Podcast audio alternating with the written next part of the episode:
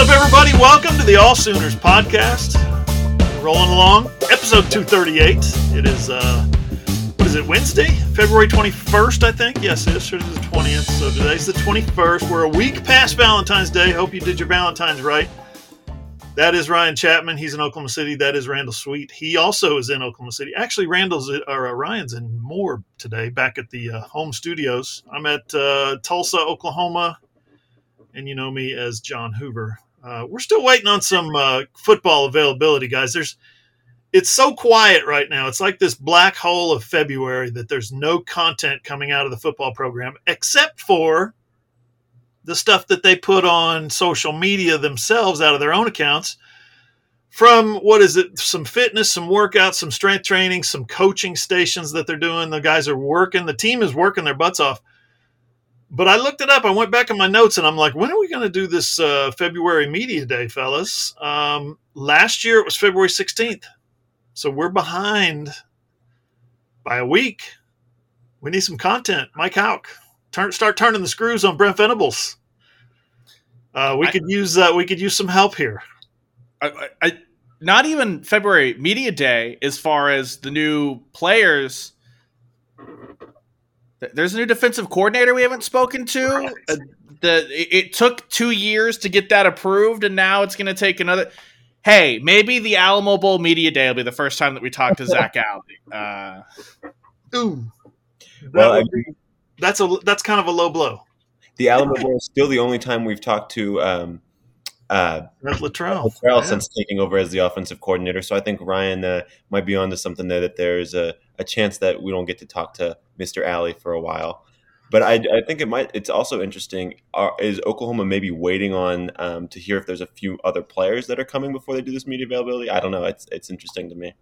Yeah, no, that you're right. That could be a little bit of a hangup where you don't want to jam all the newcomers in and then bring in three more the following week, and all of a sudden you got to bring them out or make them wait. So I get kind of dragging it out a little bit, but uh, boy, if you're going to get through the transfer portal and you're going to get 20 freshmen coming in in a class, uh, and you're going to say you're going to stand up at the podium. Remember last year and say, "This is a good thing. We want these guys to build their brand. We're all about it." And then the next year you don't do anything I don't know. Just saying. Well, the best Brent Venables is heavily involved in the defense, except for when Zach Alley comes in to be heavily involved in the defense. So it's consistent. Listen with what the first two years have been. I'm I'm sitting here complaining that we don't have access yet. That's what we do in the media, right? We want access so we can have content, so we can generate readership. That's just what we do. The fact of the matter is that that uh, February media day that we had last year was manna from heaven. We didn't expect it. We didn't know it was coming. It was amazing. It was great. We appreciated it. So if we're a week behind, no big deal. If we're two weeks behind, eh. If we're not going to do it, let us know. But I, I fully have confidence that the whole thing is going to happen, and we're going to be able to ask some questions of the maybe the head coach too, of stuff like uh, what's going on with your support staff. You had Lee Davis leave. She's been replaced reportedly by, I hope I'm saying this right, Jolie Ale. Uh, J.R. Sandlin is off to SMU. He's going to be an assistant AD and, and general manager of uh, personnel there at SMU. He was director of player personnel and recruiting at Oklahoma. We can ask questions maybe about the uh, the facilities that um, haven't been talked about really since Thad Turnipseed left. Are those things still moving forward? What's going on with them? What's the status? Where are they at? There's some questions that everybody wants answered, or at least the opportunity to ask. Um, what do you guys think about uh, what's going on? Just kind of in the periphery, some of those names that are not on the coaching staff, but are, are yet moving and shaking in and out of Norman. I, I, it, sorry, go for it. Well, I, I think the, the Sandlin one obviously is really interesting because – you know, from a fan's perspective, you don't. It's not a name you hear a lot, right? J.R. Sandlin, but yeah. someone who was down there on the sidelines every week. I saw him talking to recruits before the game. I saw him talking to coaching staff. I saw him, you know, doing all these behind the scenes things. And from everything that we've heard from players, from staff, from every everyone is that Sandlin behind the scenes was a huge, huge part of Oklahoma's recruiting efforts, especially you know getting those kids to campus once they're on campus. And again, that's a guy who played college football himself, a guy who played tight end at UCF. Um, and so, someone who knows the the world, the landscape of college football, who's been there, who's done it before, and really just a guy who looks the part. When recruits get to campus, they say, "Wow, that's yeah, that's a part of the football program." Um, and so, again, it's it's kind of hard to, to know exactly uh, how big of a loss it will be because we don't know exactly what he did on a day to day basis. We, you know, we're not in the meeting rooms hearing him, you know, talk about uh, planning and strategizing and things like that. But we do know that he was a massive part of OU's recruiting efforts. Uh, he helped OU bring in two really good classes the past two years. Um, and obviously, a lot of that's Brent Venables. A lot of that is just the name on the the, the logo on the side of the helmet, right? But uh, J.R. Sandlin was definitely involved in that as well. Losing him to you know an up and coming program like SMU that's you know going to be in a Power Four conference this year, uh, it definitely hurts. Uh, that general manager title is becoming more and more common in college athletics. Uh, I know Texas Tech did that with their basketball program maybe a year ago, uh, named a general manager. I think a lot of football programs are starting to do it. Uh, there might even be some whispers that OU is looking at adding a former player as their general manager. Um, and so I think that that whole part of it's really interesting. Just another wrinkle in um, kind of the changing development of college football, the college football landscape. Well, and like inside baseball stuff, because Randall's exactly right on on everything. There is too. From from our perspective, Oklahoma has a set of coaches for the most part. Uh, we get this a lot when you talk to Porter Moser. You get it a lot during the season with Brent Venables that are laser focused on the here and the now. Yeah. This is the time where it's not just everything you mentioned, Hoove, but we now have a new playoff adjustment, tweak to the new playoff model. You're going into a first year of a new playoff. Yep. Oklahoma, for all intents and purposes, the football side of things is now an SEC program. There's no, they don't have to walk on the eggshells and we're, we're about being present here in the Big 12. Screw that. You're not playing another Big 12 game. Let's start asking about what's gone into this SEC transit. There, there's a ton of just moving parts of college football is restructuring, Oklahoma is restructuring, just as every program across the country is. And this is kind of that opportunity to here and now when they're not preparing for games to not just, hey, how, how are the freshmen coming in and looking, but this is where the big picture stuff get, gets kind of talked about. And, and you get to really paint those. Uh, it's kind of broad strokes during the season, but this is where we can dial in on some of the, the finite details of different things across college football that, that is affecting Oklahoma and how Oklahoma's handling it. Because, again, that the, they're not working toward Temple is is in three days, and I'm just laser focused on on making a game plan for for what the Owls are bringing to Norman or, or something like that. Yeah, um, we all want to talk to Zach Alley. We all want to get some uh, some questions at him, get him his philosophy on defense and his uh, loyalty to Brent Venables and where he fits on this staff, that kind of thing. Is he going to do special teams? We were talking before the podcast started. Is he going to do the special teams, or is he just going to have one unit, or is he going to be focused strictly on DC? Um, the J.R. Sandlin thing to me is interesting because um, he had he was such an integral integral role um, in being the guy, being kind of the point man in all the recruiting efforts, in matching the numbers and making sure you had the right uh, amount of defensive tackles being recruited and the number of offers that were sent out. Don't send out too many at once. You know, um, just putting together the numbers, putting together the, the little slide puzzle, the Rubik's cube, if you will uh, of all the things that go into building a class and then stacking another class on top of that. He was kind of the point man for all that in a, in a lot of ways. Um, and then in terms of what Jolie Ale is going to bring, uh, the, my understanding is um, she's going to be she's going to do what Lee Davis did, which is director of on-campus recruiting. Uh, Lee Davis went to UCF. She's got an assistant AD job now, and she's like operations and recruiting director at UCF, which is a Big 12 school. So that's good. That's good for her.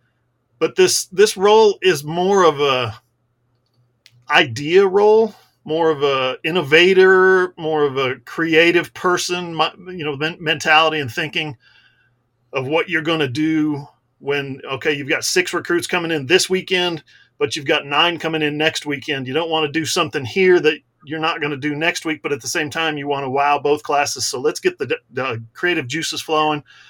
That's what the on campus uh, recruiting director, a lot of what they did was get them in and, and impress them, make sure they see everything they need to see, but make each one feel unique, make each recruit feel like this is their time.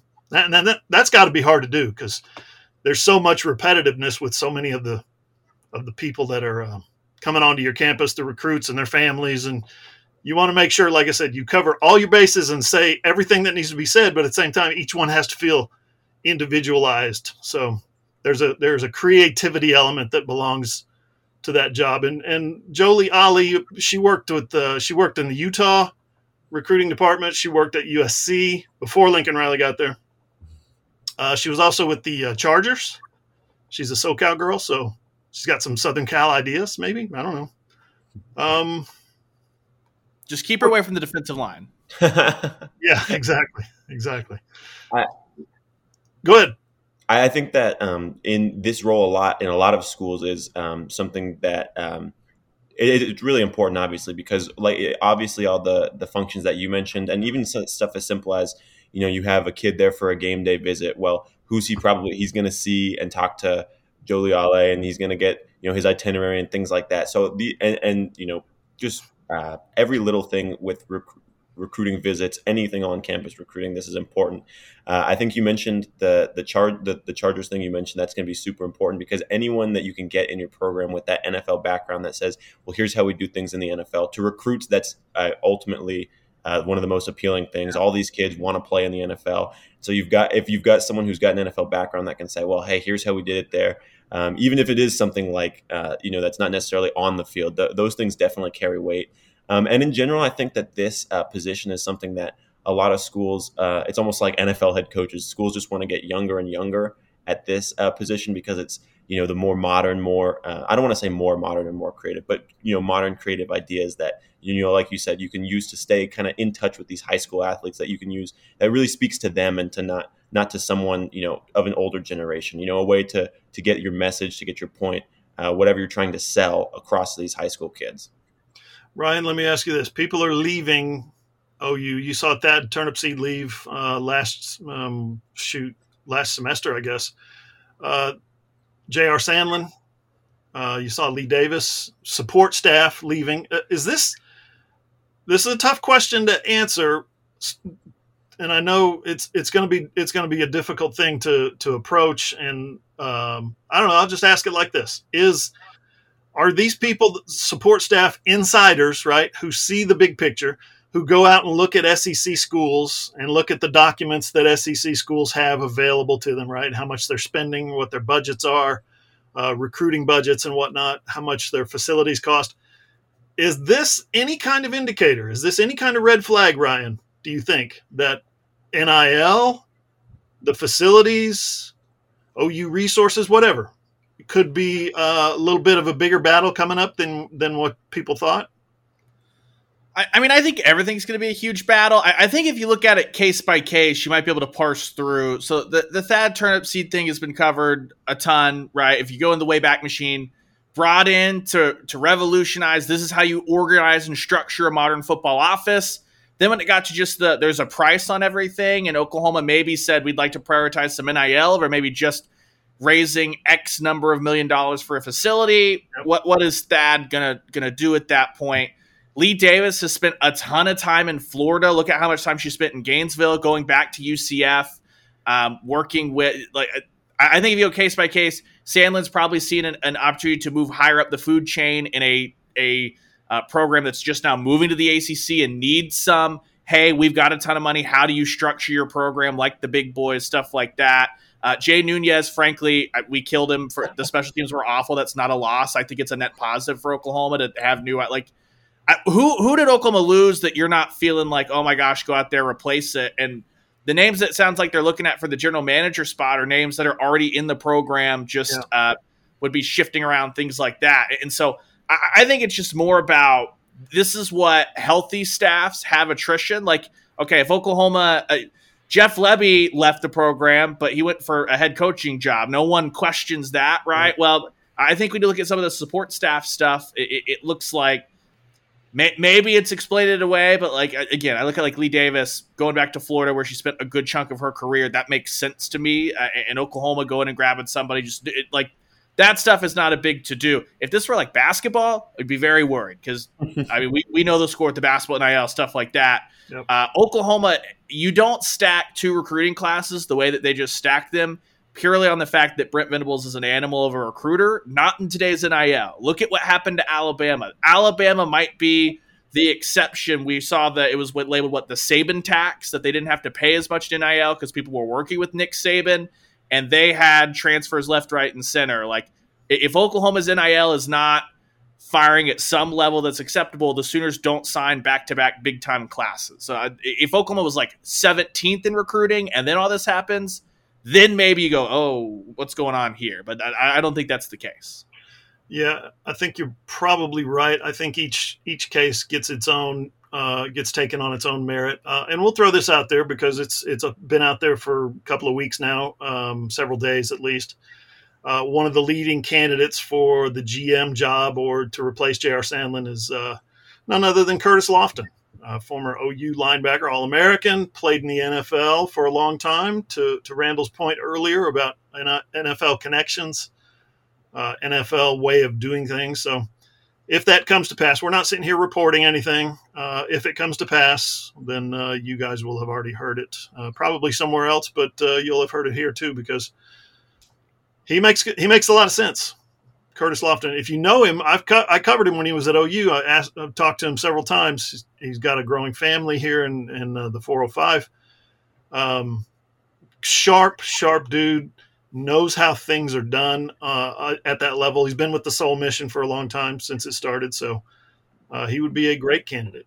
What, what, the last thing I want to hit on on that is that you mentioned that he's with the Soul Mission. Every recruit that I've talked to, which I talked yeah. to a lot of recruits, I ask them about the Soul Mission. They all love the Soul Mission. They all rave about the Soul Mission. So if you're bringing a guy who's straight from the Soul Mission to the director of recruiting, I think that that would be almost you know a no brainer. It makes sense to me to this aspect of the the recruiting pitch that kids already love. You just promoting that guy to um, to another higher position. I think that that would make sense for the Sooners if that is the route that they go. Right. I, I think the only trouble with Curtis, and this is not actually like trouble. Um, Oklahoma, I think, thinks very highly of Curtis. Mm-hmm. Depending on right now, it's very interesting the definition of if you're the GM, can you touch any of the NIL operation? If you can't, I think that Curtis is a, key part of what Oklahoma tries to do there as far as related to the player stuff like that. And so I, I don't know what the titles end up being. Um, that's why I, I, don't think that the GM spot Curtis is, is for that. Not because it's not Curtis or anything like that, but because of and who knows what the NCAA? The NCAA has just totally stepped back and said, yeah. "Screw it, we we, we lose every court battle, we get into all that stuff." Yeah. But I think that Curtis is going to be a key part of the program. It's just a what title can he have to touch what departments Oklahoma wants them to touch? Yeah, to maximize his uh, his availability and his usage. Um, but this is one of those areas, Ryan. There's there's a lot of gray area over NIL, right? We've agreed to that. This is one of those areas where Oklahoma maybe needs to step outside of that gray area. If this is what they want, if Curtis Lofton, as the general manager of personnel decisions or whatever title is going to be, if that's what they want, don't be afraid of what the NCAA might say uh, in December of 2025 about something you did two years ago. Don't be afraid. Get out there, stick your neck out, and say, "We're going to do this. We're adhering to the rules. The NIL collective is allowing is uh, is tied with this. Give it a shot. See what's the worst that could happen, right? You know that's kind of the way things are going with this NIL deal. What's the worst that could happen if we stick our neck out and do things the way we think?" That will maximize our opportunities. And hey, the state of Oklahoma could always just write into law something like the state of Missouri did, and then they're all good. Anytime that can happen at any time. So, yep, it needs to happen. Yeah, I mean, we we've talked about it on the pod before that states like Missouri are taking advantage of NIL and writing yep. these laws into place, and the state of Oklahoma is not uh, not just Oklahoma, but plenty of states aren't yep. doing that, and and it seems like that's something that's going to be on the horizon. Yeah, that doesn't sound like the OU athletic department that I know. I, I, know. We got to be safe. We got to. I know sure there are different rules and that compliance officers are in different places. Uh, Oklahoma is certainly involved in NIL uh, for everything we, we've talked about, but uh, I would be stunned if OU's ever on the front end of something like that. The stuff that's like in the gray area. That's not Joe Castiglione. That no. it's he's very black and white. And hell, Kelvin Sampson could still be the head coach at Oklahoma if uh, we'll see him in a few weeks or what a week soon. That's right. Um, okay, so uh, some news in college football this this week came out this week. Wow! Finally, thank you for getting off the off the the can and uh, and making it happen. Uh, the uh, the college football playoff board of directors unanimously revised the qualifying criteria for their 12 team playoff. What they're going to do is they're going to include the five highest ranked conference champions plus the next seven highest ranked teams as at large teams. And the CFP selection committee is going to pick the seven. So your five highest ranked conference champions will will essentially make up your top four seeds and then and then your five versus 12, six versus 11 on down. Those guys are going to play in the first round, and then the uh, four highest ranked conference champions jump in in the next round. Um, this modifies the original plan that, that, according to a press release, the original plan was uh, to include the six highest ranked conference champions plus the next six highest ranked teams, but the implosion of the Pac-12 means there's no more no more Power Five. There's only Power Four. Randall said it earlier, and my, my ears kind of twisted up in a knot. And I'm like, I'll never, I will never be able to say Power Four when we're sitting here talking. I'll, I'll it'll always slip out as Power Five because that's well, what that's just the way I was trained. I hear recruits say Power Four now, and it takes me a second. I'm like, geez, yeah. you guys are living in a new era. Exactly. That's exactly. Uh, so anyway, the four highest ranked conference champs are going to be seeded one through four. Everybody else, and they get a first round bye which I'm not crazy about that. Just the the fact that you win your you you get a top four and you don't get to play at home. You're a top four team and you do not get to play at home. You jump into the playoff um, at a neutral site, at a bowl game, at a New Year's Six bowl.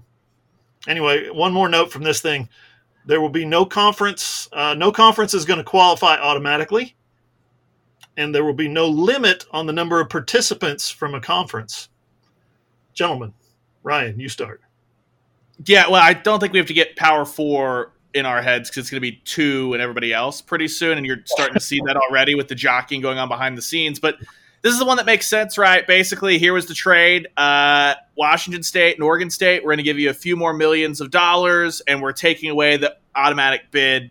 Uh, because in effect, like, in what world is the four highest ranked or the five highest ranked conference champions not going to include uh, the Big 12, the ACC, the SEC, and the Big 10. It's basically it's not cemented automatic bid. So this was the the logical conclusion to one of the conferences that existed when you made the six plus six model. Poof, you just slide one of those from the Pac-12 tally into the at-large tally. Makes all the sense in the world. I, I personally think the more interesting thing, guys, is we're going to have two years of this model, right? That's what's left on the contract. Beyond that, the jockeying you're seeing is it could be a 12 team playoff. It could go to a two team BCS national championship. It won't. No playoff has ever contracted in modern TV contract times. But you're, you're seeing, and that's where you've already seen reports. I think Ross Dellenger and Yahoo wrote about that, that there are reports that the uh, Big Ten and the SEC have already asked for four cemented, guaranteed bids in the next playoff model, which goes back to what we talked about a week ago, right? A lot cooler to be inside the club and not have to worry about it than having to be sitting in where Brett Yormark has to like twiddle his thumbs and you're just like, man, I hope Brett gets in there and gets the Big 12 two automatic qualifier spots or or whatever. And so uh, that that's what uh, the joy is there. Plus, uh, they're lobbying for more revenue for for the uh, SEC and the Big Ten as opposed. to, So that stuff that, that's why you wanted to be in the club. That's why uh, Florida State's trying to buy out its ACC grant of rights right now and go resell it basically on its own, all that stuff. And those are uh, things that Joe Castiglione and Chris Del Conte, they don't have to think about at night because they go, oh, Greg Sankey, what Greg Sankey wants, Greg Sankey's going to get probably, and we are included in what Greg Sankey wants now. Yeah, I, I think it's just really interesting that um, you know you're going to have all these conference shakeups. I mean, the Big Twelve is going to look completely different, and yet uh, you know that that new conference is still going to have you know at least one tie-in, potentially two, depending on how things shake out next year, and and it, it's going to create an opportunity for a team like uh, like you know that which you know we won't necessarily be I don't want to say covering next year, but a team like an Oklahoma State who this year we would have never thought that they were a playoff team, but I mean they were in in Dallas for the Big 12 championship. I mean, that that's a team that even the you know, it's not what we typically think of as a playoff team, they could be in a 12 team playoff or something like that. And so I think just the, uh, it, it, really is interesting. It opens the door for a lot of things like that. I think that, uh, you know, the first round getting to host home playoff games, I think that'll be really exciting for those programs that get to do that. But I do think it's interesting who that, like you said, you win your conference, and instead of being rewarded for that, I, you know, you you rewarded with the bye, but you don't get to play at your home home stadium. I think that that's really interesting. Um, but I think that, like you said, OU and Texas picked the perfect time to to move into the SEC because this essentially guarantees that if you have a good enough year, you'll basically get into the playoff. Uh, you know, being an SEC team, even if you don't win the conference championship, um, just because as long as you're ranked high enough, you'll get that benefit of the doubt being in the SEC do we know what they're doing with home ticket revenue for those first round playoff games? I was wondering the same thing because because you know you it seems like you could potentially make your school a lot more money if you yeah. win a first round home playoff game than if you lose in a neutral site playoff game in the second round. For sure, yeah, you're taking away a, a home playoff game from a place like Norman, Oklahoma, exactly. Tuscaloosa, Alabama. You know, if if they get in the top four, whoever it might be, Clemson or whoever, mm-hmm. a home playoff game for those communities, for those college football communities would it would measure on the Richter scale. It would mm be mm-hmm. unbelievable, and we're not going to get that. I just think that sucks. Yeah, well, it's weird. Like think about it in the context of this year. Alabama goes to Atlanta and beats Georgia. They get into the college football playoff. If this had happened a year later, Nick Saban and the boys, woo, great job. Uh, we'll see you in the Rose Bowl. And Georgia, we're so sorry go host a game, right? Yeah. Like go play, go exercise those demons, go host a game. And I think part of that, we haven't seen anything, I think, uh, set in stone on the uh, distribution point. And so I think part of that is like, hey, there's going to have to be a bucket of money that's like, okay, the home playoff game revenue TV wise is X million. And then if you make it to a quarter, it's going to have to be 5x to make sure that the teams that advance it's like the NCAA basketball tournament, right? The farther you go, the more money you make. I think that that probably is going to be the framework, but they're going to have to get the the numbers right pretty quick to make sure that hey, a, a team like Georgia that hosts a playoff game and then if they lost the next round shouldn't make more money than Alabama if they if Alabama wins the SEC. You know what I mean? Like that that probably shouldn't be uh, right. At, least, at the very worst, they should make the same amount of money whether they hosted the game or not. Right. I'm sure when they get done with the the first initial meeting uh, and and they, the board of directors leaves, you know, cast their vote and leaves. I'm sure everybody's going to be hundred percent on the same page of what to do with all that money. everybody's going to be com- complete agreement that everybody gets this amount and everybody gets that amount. That's how it that's, always goes. That's the sticking point to me. That's the one that everybody's going to say, "Wait a minute, we have some ideas, we have some thoughts. We'd like to voice our opinion on where this money goes. Yep. This is where being in the Big Ten or the SEC pays dividends, though, because here's the threat that's going to loom over it all. I, and I think this is how it's going to play out.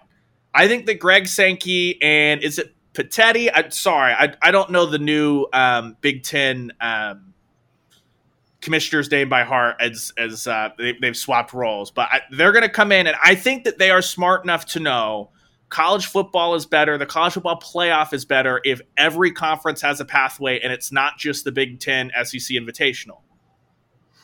But that doesn't mean in negotiations they're saying if we take the SEC teams and the Big Ten teams off the table and say we're going to play our own playoff, who's ESPN going to call? The ACC, the Big Twelve, the Mountain West Conference?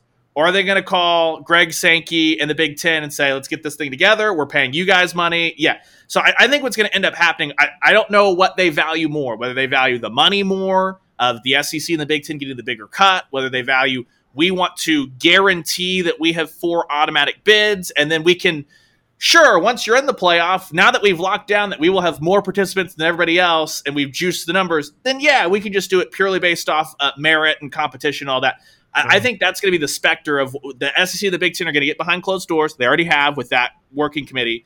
What do we value? Now we're going to threaten that we're going to totally pull out to get that angle. And I think we'll find that out pretty quickly here over the next two years, whether they valued the money more or whether they valued locking down that they have eight of 16 at the very least, whatever that looks like if it expands to 16 or eight of 12.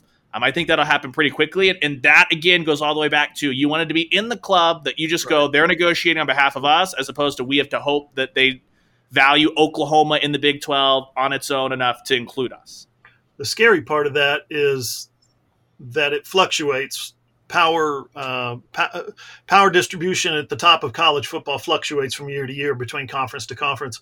Most years you're going to find there are four good quality deserving teams in the SEC. Some years you're going to find that there are four good quality deserving teams from the Big 10.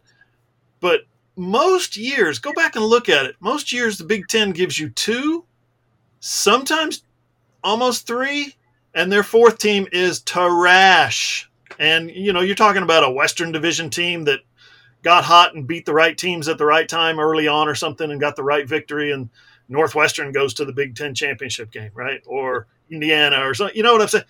It's like that's going to be your playoff team. That's the team that you're sending to the playoff. Uh, they play ugly football, Iowa, right?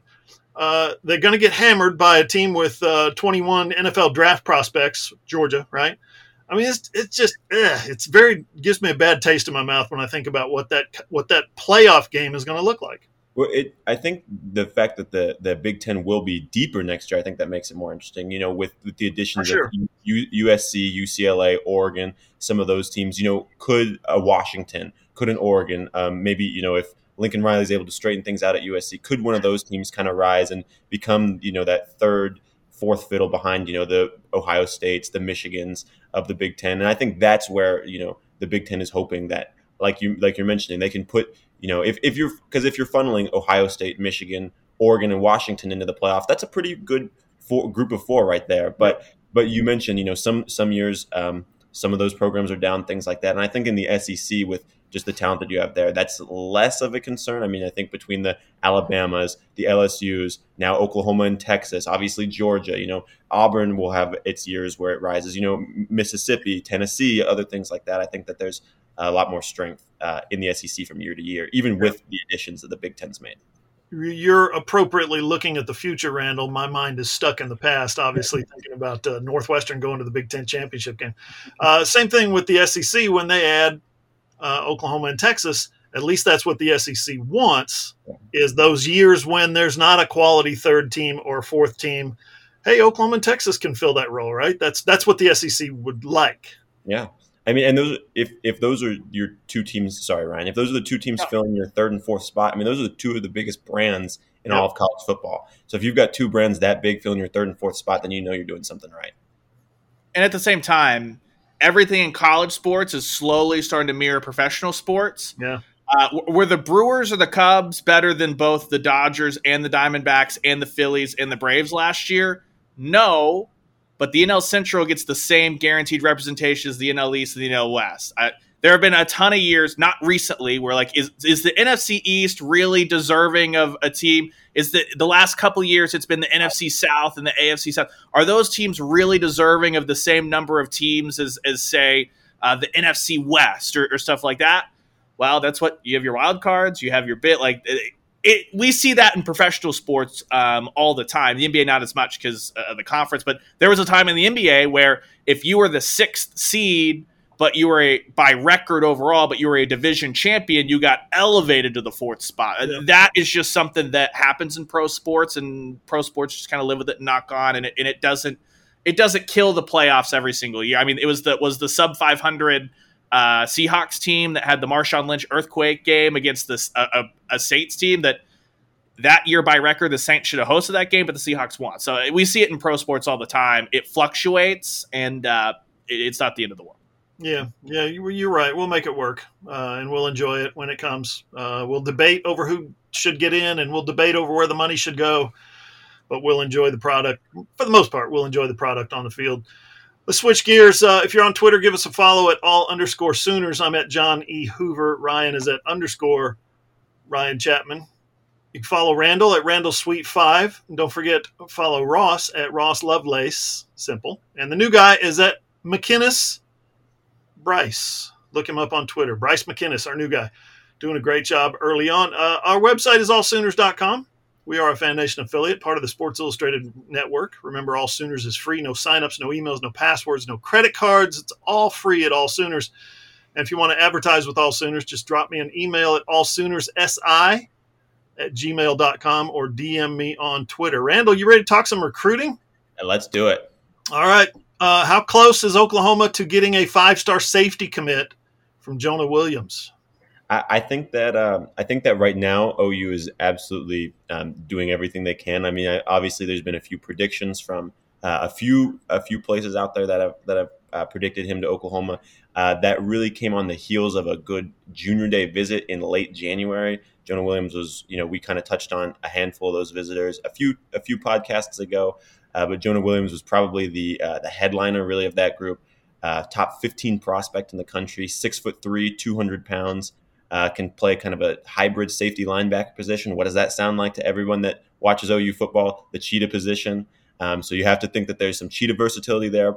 Uh, safety probably more likely than linebacker, but again, uh, he was wearing OU gloves this past season in in uh, one of the season finale games. A guy who's had a good relationship with Oklahoma his whole recruiting process. Uh, a guy who's visited multiple times before this junior day visit, and it seems like that one was really just the icing on the cake. Um, again, from talking with his coach, it seems like they've got a good relationship there with Oklahoma. Uh, he hails from Galveston Ball High School, which, uh, if you're unfamiliar, that's also the same high school that Mike Evans went to back before he was a star at Texas A&M and the Tampa Bay Buccaneers. So uh, the Ball High School, they're usually a pretty good program. Uh, big, tough, physical kids there. Jonah Williams fits the mold, and I think that um, you, if it's not something that happens necessarily in the public facing right away, I think it's something that behind the scenes OU is working really hard on. I think they're in a really good spot. Now, the one thing I will say is that he was uh, this past weekend at a seven on seven tournament seen wearing Alabama gloves. So that that may uh, make things a little more interesting. Obviously, you know, being such a talented prospect, Alabama's definitely in the mix there.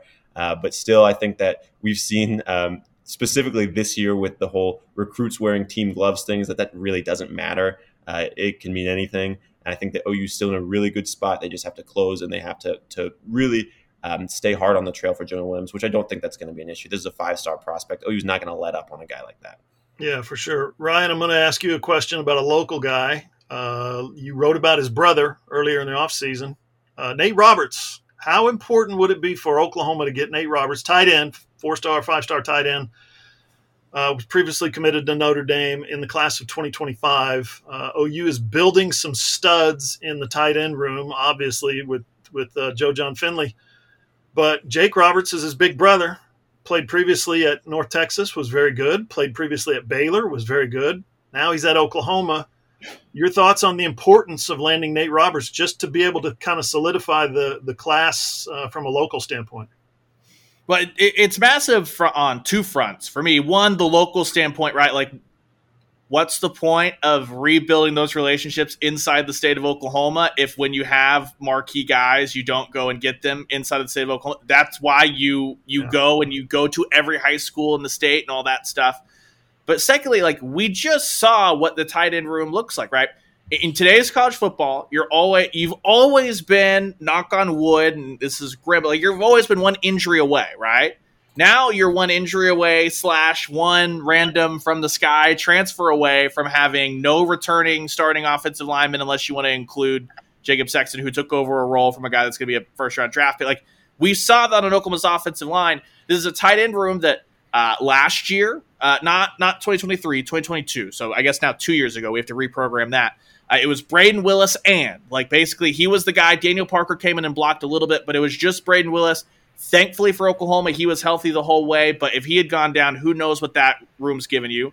A year ago, they go out and have to get Austin Stogner. They have to go out and get Blake Smith, who were kind of ineffective. We, we talked about it. Don't need to hammer anybody. It is what it is. You guys all watched. Now you got Devon Mitchell. You feel great about it. You got Jake Roberts for a year, but Devon Mitchell, like stack someone else behind him. You're going into the SEC. The wear and tear is going to be tough. So what's better than having one big hoss guy in Mitchell that's going to be uh, an absolute physical specimen, having two of those guys that you can then platoon, or it also helps cover up. Hey, maybe your wide receiver room doesn't come as, along as well one year. Now you've got two tight ends, and that's a weapon for you. I, I think it's it's massive on not just the accumulation of talent, but also the the home front, and that's what that's what if you want to get to the point that Georgia's at right now, the point that Alabama's at. They're greedy, right? Stack and stack and stack uh, let the best survive. And if you're not good enough to play, then you'll transfer out three years from now, and it's not going to be a big to do because you were a scout team guy. Like you don't worry about that on the front end. Just get all the talent in, especially the Oklahoma kids. I keep hearing about how tough it is to pull a Georgia prospect out of the state of Georgia. How tough it is to pull an LSU prospect out of the state of Louisiana. When is it going to be tough to pull an Oklahoma prospect out of the state of Oklahoma? That's my point. I want to see Oklahoma or hell, I don't care, Oklahoma State. I want to see these kids stay. I'll tell you, quick, uh, quick um, recruiting story in, of all things girls soccer. The three best players in the state of Oklahoma, uh, class of 2015, 16, 17, they all went to Arkansas. They all went to play at the University of Arkansas, and they were all very good at Arkansas. Had some all conference players and all Americans. Damn, why couldn't we keep those girls in the state of Oklahoma? You know, I don't care if you go to OU, TU, OSU. That's where I'm going with this. I want to see these local Oklahoma kids look around and say, hell no, I'm not going to play at Arkansas or Notre Dame or, you know, Oregon or whatever it is. I want to see him look around and say, man, these schools around here got it going on. I want to play here in the state of Oklahoma. And, and you know, we've seen for years, the I mean, the past decade, the state of Oklahoma, o- Oklahoma, Oklahoma State has not been able to keep the top players, football players in the state. The two, the, the three guys that I think of, and they're all from the Tulsa area that come to my mind, right off the top of my head, Dax Hill, yep. Josh Proctor, yep. Myles Slusher. Three solid defensive backs, all out of the Tulsa area. Oklahoma needed guys like that, needed guys like that in their secondary for years, and could not hit on any of those three guys. All three of those guys went to other programs and had really, really good careers at those other programs that OU could have used those, those types of guys. I mean, even even uh, just the guys like that, names like that it's been like that for years. Oklahoma really needs to turn the tides. Brent Venables and company have started to do that, but like Ryan mentioned, these marquee guys, these top of the line guys, you have to get them to. It can't just be everyone else. You have to land those top top guys in the state. That's what having that that home state advantage, that in-state pipeline. That's what you need it for. Is mm-hmm. these top guys. I mean, that's great that you can go out and you can land at Devon Jordan, and Alexander Shield Knight. Those are talented players, and you need those guys in your class from the Wagners, from the Tulsa Unions. But it's also important that when you have a top two, top three player at his position in the country in your state, especially 20 miles down the road from Norman, you go get that guy. It's, Mack Brown, Mack Brown told me one time, well, Don, um, the state of Texas has 350 prospects a year. Uh, we're only allowed to sign 25. We can't sign them all. At Oklahoma, you don't have 350 prospects a year. You have 12, 15, 18, 20 depending on the year. Yep. You can get most of those guys. Yep. Sign most of those guys. And my name's not Don, by the way, coach. Appreciate you, but it's John. And it was and, Oh, sorry, Ryan. No, it was as, as much as college football, college athletics changes, it's about geography. College football is about geography.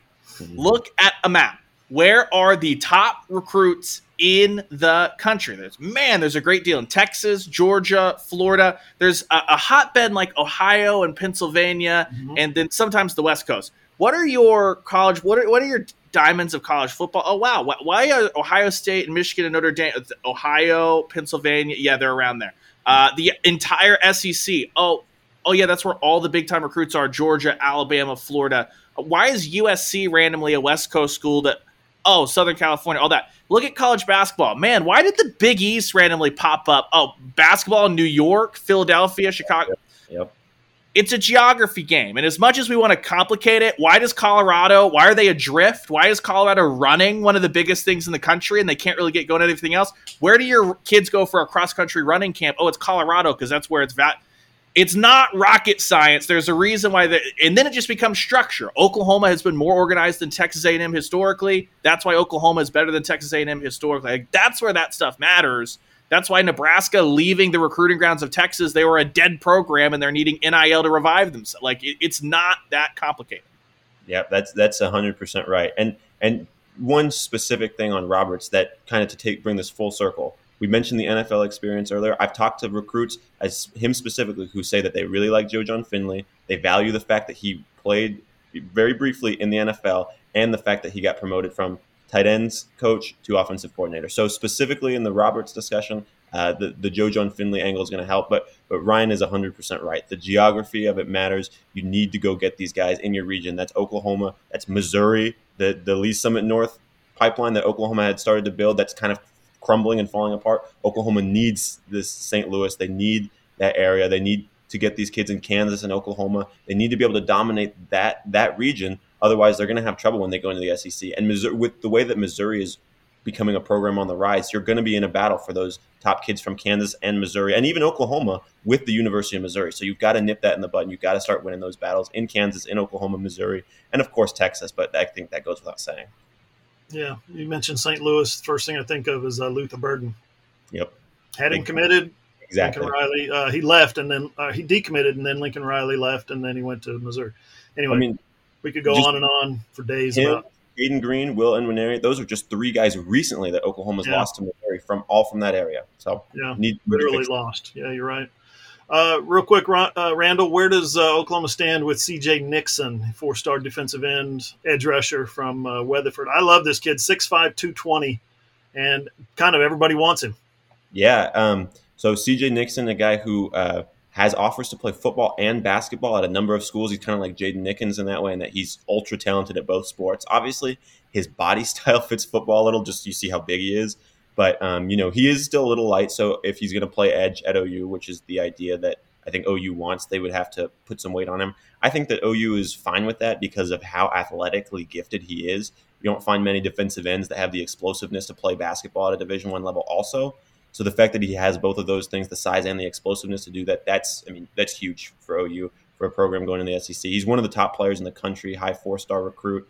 Um, a guy that I think OU was a little bit distant on for a while because I think from what from what I've heard, I've talked to some people that I'm close with in Weatherford, uh, saying that he was not really sure what he liked more, whether he cared more about basketball or football. I think that OU has kind of been able to sift through that, kind of get through that um, worry that they had, and now I think that OU's full steam ahead. Uh, he was at OU's junior day, I think the same one that Jonah Williams was at in late January. Uh, I think that OU made a really, really good impression, made a big move on him there. I think that OU's in the driver's seat. Again, this is another premier marquee guy in state that you need to land. I think OU's doing a good job. I think they've done everything they need to do. They just need to keep pushing, not let up on that one either. I think that uh, they're in the driver's seat. Ryan, let's switch uh, gears to basketball. You were uh, you were in the gym Saturday, um, coming off a loss, 17 point road loss at Baylor. They come home, they play Kansas. Kansas is kind of get bloody face a little bit. They got a fat lip, they got a swollen eye, they can't see very good. They're not punching very hard this year. Uh, Oklahoma comes in and rocks them around. I tuned in late in the first half. I clicked on uh, ESPN Plus or whatever it was. OU's up by 11. It was at that point that my wife says, "Oh wow, they're up by 11. There's still plenty of time for them to lose." to which I said, "Oh, they'll lose by double. If they lose, they'll lose by double digits." And they did, Ryan, 67 57. Um, another home loss. It's to the Jayhawks. You'd like to go out of the Big 12 era by beating the Jayhawks at some point. Maybe you can get them in Kansas City. I don't know. But is is there? Let me ask it this way: Is there anything wrong with this team? And if there is, what's wrong with this team? Well, there are a couple of things wrong. First off, uh, Rivaldo Soares's ankle and John Hugley's knee. Those are the two biggest things right now that are wrong with this basketball team. We don't get to talk to Porter until probably Friday, as this is Oklahoma's bye week, meaning there's one week every year, Big 12 team, or in the new schedule this year, Big 12 teams don't have a midweek game. That's this week for Oklahoma. Uh, and it couldn't have come at a better time. Rivaldo Soares sounds like a lot closer than John Hugley. Uh, the basically the way you know that is when it, it, was asked last Friday, so before the Kansas game, is either one season ending? Uh, and Porter said, "I sure hope not for John Hugley. He didn't even like bring up Rivaldo. Well, it's because yeah. Rivaldo, we, we saw that one happen, uh, and so that's the biggest thing. Step one, get Rivaldo Soares back healthy. Step two, get John Hugley back healthy. Unless there's a setback, I would imagine Soares will play in Bedlam. Who knows on Hugley? I doubt we'll get a straight answer. Uh, we'll see. I'm not sure Oklahoma knows 100% for sure. That's the first two issues. The third issue is if Oklahoma doesn't create turnovers, the half court offense is broken. It has been broken under. I don't know if it was ever fixed, if it was uh, up and running under Porter Moser. Uh, if you look at Javian McCollum, his Big 12 splits shooting from deep are worse than Grant Sherfield's were through the whole Big 12 play. Grant Sherfield was not good, uh, frankly, and and McCollum looked a lot different guy. He hasn't quit on him or anything like that, but – you thought that through the non-con, the way he figured out Providence, the way he figured out Arkansas, that they were going to have a little bit more. Well, it turns out Arkansas stinks, and Providence, I they're the heading into yesterday's games. That would be Tuesday's games. They were the the first team out of the tournament. That has a great deal to do with the fact that. Uh, that they've had a major injury since they played Oklahoma, so who knows if that one would look a lot better. But simple as they, Oklahoma can't shoot from deep consistently, and you saw that that they uh, had seven in the first half. The wheels fell off the wagon. Only one in the second half. Four of twenty-two from the field, just in general. So uh, this Oklahoma team, it's just plain and simple. If they don't have Roto Soares, at least they're not winning any of these games left. None of them. They're they're not yeah. going to. That's what I was going to ask you. Let's back up just a step. If if Soares is playing against Kansas, or if Soares and Hugley are both playing against Kansas, do you think they win that game? Yeah, because Kansas stinks on the road, and you saw it in the first half. They they it's just that Kansas has five guys that they trust that they can play. I think what Porter Moser started with this zero defensive rebounds from Sam Godwin and Luke Northweather. Like it just it it, it would have been a lot closer. It would have been on execution, all that stuff. Uh, but they would have at least had some options because Soares has been Oklahoma's probably certainly their most consistent. And most nights, him and Jalon Moore, it's a coin flip between who's been the best player in Big 12 play. Yeah. Uh, it looks a lot different. I think that the offensive issues paired with running out of gas because they just couldn't sustain that effort because Max didn't really get much run. Uh, he's a guy that had played 38 seconds of Big 12 play before this. Northweather was not playable. Uh, right. Uh, they, they, ran out of steam, which contributed. The offense also stinks. So it's like that. But which, how much of the blame pie do you want to put toward just the half court offense versus run out of steam to go 422? Soares has been at times in certain games against certain opponents uh, their best best player, most highest energy player, most impactful player, guy that turns in big plays or dives on the floor, stuff like that. You love that out of him. Oh, you currently 18 and 8, 6 and 7 in Big 12 play. That's good right now for 10th place in the Big 12 standings. Uh, Ryan, I'm not sure. I don't. Uh, I'm not sure they finished with a 500 record in conference play because they've got um, they got some tough games coming up at Oklahoma State Saturday. You'd think they should beat Oklahoma State, right? Just like the last three or four years, they should have beaten Oklahoma State. at Iowa State, which is number eight in the net rankings. Houston at home, which is number one in the net rankings, and then they finish with Cincinnati and at Texas, which are 39 and 38. Oh, by the way, OU currently 40 in the net rankings. Pretty safe, but you better not you better not screw around with that last five. I mean, if you go one and four against that last five, things get a little tough. Uh, if and you then, go two and three, I think you're good. If you go three and two, golden.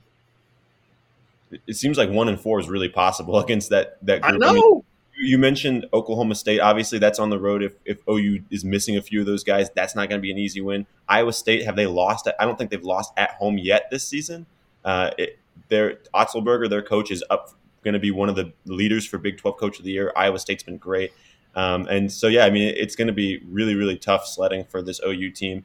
Uh, and, you know, you thought that maybe Kansas, on the heels of a 30 point loss to Texas Tech, maybe that's when you get them. Again, like Ryan mentioned, they've got five playable guys. They have no bench, but not having Soares, one of OU's guys, best off best guys off the bench, really hurt. That one, I, I agree, would have been a big one to help secure OU's tournament um, seeding. But yeah, I think that I think that like you mentioned, it's going to come down to how you look and how OU looks in these last you know four or five games, and then I guess in the Big Twelve tournament as well. Yeah, and if the, whatever they do, they're going to have to do it with Soares and Hugley hampered at best, right? Yep. Sore ankle, sore knee at best. So that's going to be tough. Yeah, 0 and 5 is like on the table. I, it I, is. Yeah, I, I totally agree. I know that uh, talking with Bob Przybylo, who's like very on top of college basketball, Big Twelve, he he stands by firmly that twenty is the win total you need. That's two more. I really, really feel like Oklahoma, if they get two wins, at this point, it doesn't matter where. Style points have never mattered in Big Twelve basketball. Like you just just bring sand in your pockets and throw it in the eyeballs of people. Whatever you need to do. Uh, but I, I, really think if Oklahoma gets two, if they don't want to, if they want to sleep in on Selection Sunday, you better win one in Kansas City because I'm not sold that merely going uh, beating OSU and beating Cincinnati and then losing the rest and going over in Kansas City. I'm not sold that gets you. You're opening yourself up to bids getting stolen if. Uh, if uh, UNLV rolls through the Mountain West and suddenly that becomes like the fringe, do they give them six or seven bids? Do they trim from the bottom of the Big 12? The SEC sent in a ton of teams. Like I, they got to find a way, I think, between the rest of the schedule and Kansas City to find three wins in there, and that's not happening if they don't win Bedlam. Yeah, and and, and uh, Oklahoma State's fresh off of what a 15, 20 point victory over BYU, who's a yep. ranked team. So it's not like that's a gimme. That, that's going to be a tough game, regardless of what their record says. And again, you guys mentioned it. For the past few years, Oklahoma should have beaten this Oklahoma State team, and they haven't done it. So even though they did it by four earlier this season, especially with the two guys, Hugley, Soares down, is not a gimme at all. Even with those two guys playing, it's not a gimme. Women's basketball continues to roll. Very impressive job by Coach Jennie Baranczyk uh, and the players that she has accumulated. Um, they're 19 and seven. They're 13 and two in conference play. That's first place. They're over K State and Texas by a game and a half. Uh, those guys are 11 and three. Uh, they won at Baylor, then they lost their whatever it was nine game winning streak, 70 66 at West Virginia. And that was a game they absolutely could have won down the stretch, but uh, they bounced back this week 95 87 win at Cincinnati. What the last few weeks have shown you about this team is it's not just Skylar Vann, it's Skylar Vann and a really good supporting cast. You saw Kirsten Johnson score, you saw Sahara Williams scoring, you saw uh, Lexy Keys scoring inside, outside, fast breaking. They shoot a lot. They they have a lot of turnovers, like they did at West Virginia. I think they had 25 turnovers at West Virginia, but they also force a lot of turnovers. So they play at a high tempo. They're fun to watch. They uh, they get up and down the floor and they score a lot of points. 95-87 at Cincinnati. Yeah, it, it, it just as bad as they play against West Virginia you have 24 turnovers, you win the game. You make two free throws and go to right. overtime. If Nevaeh Tot makes those two free throws at the end of the game, I think they go to overtime and win the game. They, I think they settle it down and Payton Verhulst takes over. Yeah, I think they've won what nine of their last ten games or ten of their last eleven. So yeah. the, the, the last month, two months, this team has been on a really really good stretch. Uh, if you can carry that into Big Twelve play into the tournament, I think that's great. Uh, and yeah, like you mentioned, they've got a good staff. Payton Verhulst, the, the, the transfer from Louisville, has been great for the Sooners, especially recently. So uh, the team has been playing really well when it matters the most. You know who else has won nine of their last 10, nine of their last nine? How about 60 of their last 60? Uh, the softball team. Kierston Deal with the complete game, 10 strikeout uh, effort last week. I thought for sure she was going to be Big 12 pitcher of the week, Ryan, but uh, they roll on awards or no awards, accolades or no accolades. They are cruising and they're uh, heading out to the Mary Nutter this week. Yeah, great from Kierston Deal, but Texas romped through the St. Pete Clearwater, and that that was the correct decision. Texas should probably be. This is going to be inflammatory. Uh, based off of 2024 alone, Texas should be ranked number one. Oklahoma should be number two. Uh, that's how impressive the Longhorns have been, mainly because Oklahoma's just played just uh, number four, uh, Washington, and number eight, Duke. But uh, OU's going to have plenty of opportunities. Texas has just had uh, a couple of bigger weekends because they were with UCLA and then out at St. Pete Clearwater. But uh, Patty Gasso, I mean, her, her message uh, yesterday on Tuesday, and if you go to allsooners.com right now, the story is up, is that they've been good enough to win. Uh, you get the sense that Oklahoma is playing nowhere near where Patty Gasso wants them to be playing. Uh, she cited the over swinging a, uh, a, great deal in Puerto Vallarta. I don't know if it actually got fixed because Central Arkansas and Lamar are just not very good. Um, they, they, had the, those two games against McNeese. The second one was three nothing. Another ten left on base performance, which I know just grinds Patty Gasso's gears. And she was talking about how McNeese State outworked them. Out, outworked was working harder in the field, gritty, all that. And, and Patty Gasso was trying to get that team back to being more blue collar. So she said yesterday at practice it was uh, the closest to the old Patty that uh, that the team got to experience. A little bit of hard nosed. Uh, I will stop any and every drill if you don't do it perfectly because that's what it takes. Uh, she's talking about you know trying to find ways to, to to stoke the fires and motivate a team that the only national champions in college softball either play on OU's roster or OU transfers. We're to that point the only people that have won a national title in college softball have either played in Norman and gone somewhere else, like a Sophia Nugent or a Jocelyn Erickson, or their Tiare Jennings kids. Like that is what Patty Gasso is having to deal with. She's like, it, it's uncharted waters for for everybody. So I think uncharted territory was was her official thing. So it, it's just interesting that. Uh, that's the Patty Gasso curve, which I know a lot of people sometimes when I'm talking about this here, I'm like, look, I grade them the way that Patty grades them because that's how she's educated us on how to watch them early in the season. Uh, but the thing about this team is they, they tend to turn it on when the lights come on, and the lights are going to be on real bright this weekend in California. You may have lost us 97% of our viewers, subscribers by saying Texas uh, should be number one. Uh, just so for two weekends. Just for two weekends. For the next couple of weeks, uh, I'm going to send you to Austin, and I need you to ask Mike White questions about Patty Gasso and the OU softball program to kind of build that uh, subscribership and that viewership back up. If you don't mind, I need you to go spend two weeks in Texas. Ask him. Ask him why uh, OU softball deserves to be number one, or Texas softball deserves to be number one over OU softball right now. Yeah. I think that'd be a good question. I ought to do it. I, I, I happy to do it. Happy to go down there. Should do you deserve to be ranked number one? Uh, yes, no. Thoughts on the Kelly Maxwell recruitment in the transfer portal? Yes, no. Despite the fact that I was Oklahoma and Texas A and M and not Texas yeah. really ever involved. Will uh, you be uh, trying to raid any players from the Oklahoma roster in the futures, for instance? So, just, transfer portal. Do you have any thoughts on, uh, despite the fact that you took an Oklahoma volunteer assistant coach, but no one talks about that? uh, she was great, by the way. Great, great person. Not anyone's fault. She was getting a paid position. Yeah, for Put sure. down the pitchforks. Put down the pitchforks. Uh, yeah, no, it, I'm, I'm, sure that uh, Mike White will have plenty to say, especially when we are down there. Uh, what April sixth, seventh, and eighth, or fifth, sixth, and seventh? One of those two. First weekend of April. I, we were the cool ones. We're the only ones that have hotels and stuff booked. So if anyone else makes their way down to Austin, just know they're following Ryan. They're not. They're they're not going on their own accord. That's right. We're out there cutting edge on softball. We almost went to the Mary Nutter, and then I saw the schedule, and I'm like, nah. If they play Nebraska, yes. They're not going to play Nebraska. No, no. Oh, well. So shout out, shout out to Abra will be out there, but uh, Jordy's not going to be out there. I would imagine either. So that sucks. That's right. Yep. Uh, baseball. Sooners are two and two so far on the young season. Went two and one in Arlington. Beat Tennessee. Beat Nebraska. Rallied late in both those games with some dramatic late inning heroics at the plate. Uh, they did it again last night against Dallas Baptist. Had another late rally, scored two in the sixth, three in the seventh, tied it up at 7 7, and then they give up a grand slam. Pitching at Oklahoma, not very good right now, at least not yet. Uh, they're going to have to outscore some people, and they're going to have to get uh, their bullpen um, order figured out, uh, I guess. Any, any thoughts on, uh, on baseball, guys?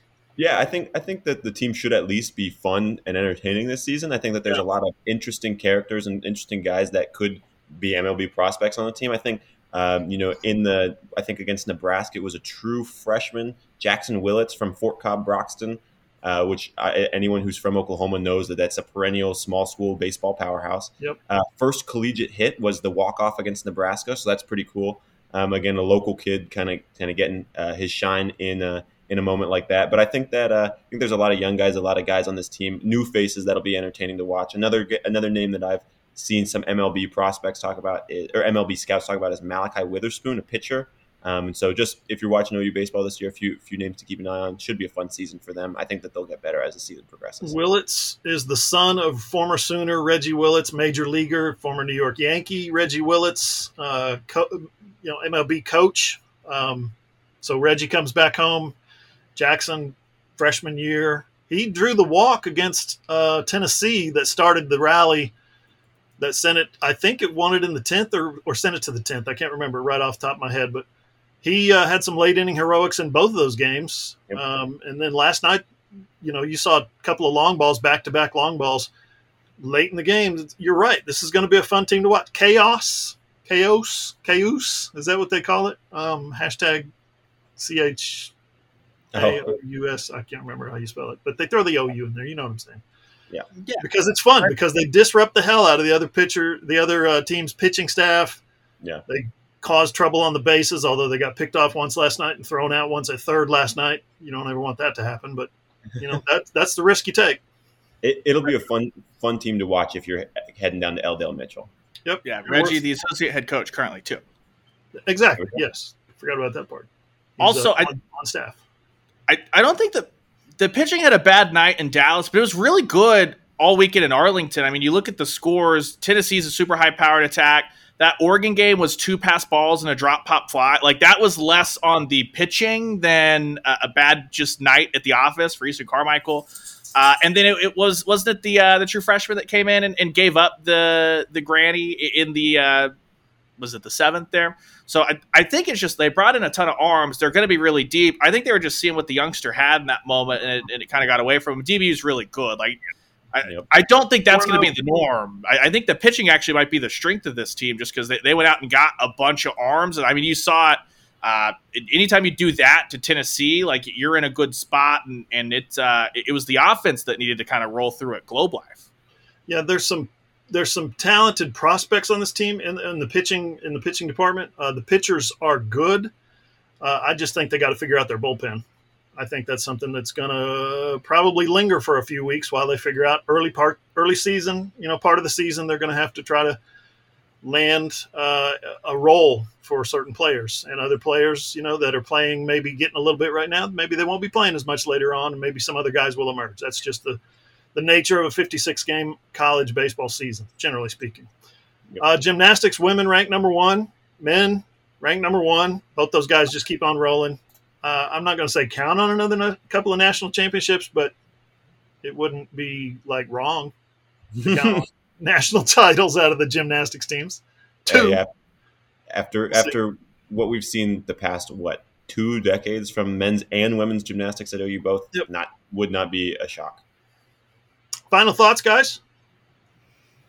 Just uh, keep making sure you're locked in on Tuesdays and Thursdays. The uh, All Sooners softball show. Been having a lot of fun with that. Alex Storako hopped on yesterday to recap what she saw out at the Cowgirl Challenge, and especially next week as we roll out to the opening of Love's Field. It won't be the final iteration of Love's Field as uh, It'll be operational for the games. I think that they'll be continuing to finalize everything. And, and by the time postseason rolls around, it's going to look even a lot different than it'll probably look opening weekend. But uh, looking to uh, talk to some folks who have played a lot of softball at Marita Hynes and see how excited they are to see their uh, their new uh, soon to be cohorts in the OU softball alumni group move into Love's Field. So those are uh, Tuesdays and Thursdays at noon. Noon. It's pretty easy to remember. Quick, quick question: press box. There will be a press box. Yes. I will no longer have to bring my postseason towel to yield off rain and or sun. Yes, uh, sunblock, uh, something to block the wind, something to hold down your papers, uh, something to, to block the screen for your uh, your laptop so you can see because it's yeah. in the direct sunlight. Dust. Yes, it would be nice to have a press box for all the press that go to those games. Am I right? The fir- first OU softball game I covered, I left uh, very red because I did not bring sunscreen. Just saying. Um, one last update from me: recruiting. OU's heating up with a few guys. Definitely yep. tune in. Uh, we we did stories on Darion Coleman, a 2026 quarterback who had some really really interesting things to say about OU. Um, so definitely go check that out. Linkon Cure, a tight end from uh, Goodland, Kansas, again one of the top two three tight end prospects in the country. Uh, both of those dropped last week, so go check those out. We'll have some more recruiting stories coming as soon as I can get some uh, high school coaches to email me back and uh, and uh, keep your eye out for that too. All right, fellas, thanks. Appreciate you. Thanks, Oof. All right, thank you all for listening. We'll be back next week on the All Sooners podcast. You can get that podcast and all of our shows anywhere you listen to your podcast. Whatever platform you prefer, we're there. If you have an Amazon enabled device, just say Alexa, play the All Sooners podcast. It's also posted on our website, allsooners.com. Just click on the player, listen on your phone, your tablet, or your computer. And of course, all of our shows are listed and posted prominently on my YouTube channel, John Hoover Media. For Ryan Chapman, for Randall Sweet, I'm John Hoover. See you guys.